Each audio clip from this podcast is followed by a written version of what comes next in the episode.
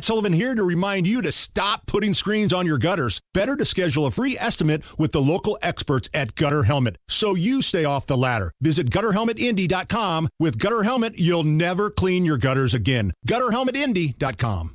After talking about Chris Christie and The View, I think a lot of people could use a beverage right now. And if you need a reason to drink tonight, happy 21st birthday to Greta Thunberg, the Swedish environmental activist. I should be back in school on the other cry. side of the ocean.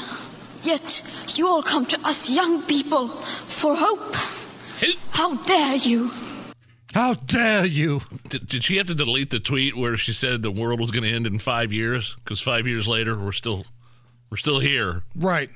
That's kind of the thing, right? Didn't Al Gore say like 30 years ago? They've been saying it for decades. Yeah.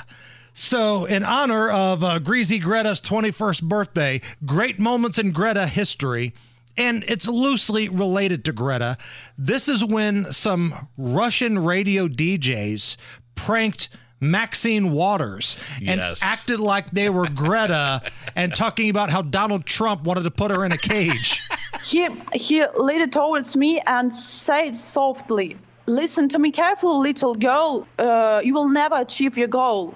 He said you will never achieve your goal. He continued. Oh my but- goodness. Did you ask him if he would rethink signing the Paris Agreement? It was that your question to him?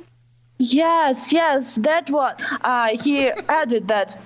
I already have a separate cage for all of you. I was crying. Oh my God. Did you cry?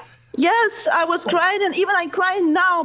Got a separate cage for each of you. And dumbass Maxine Waters falls for it.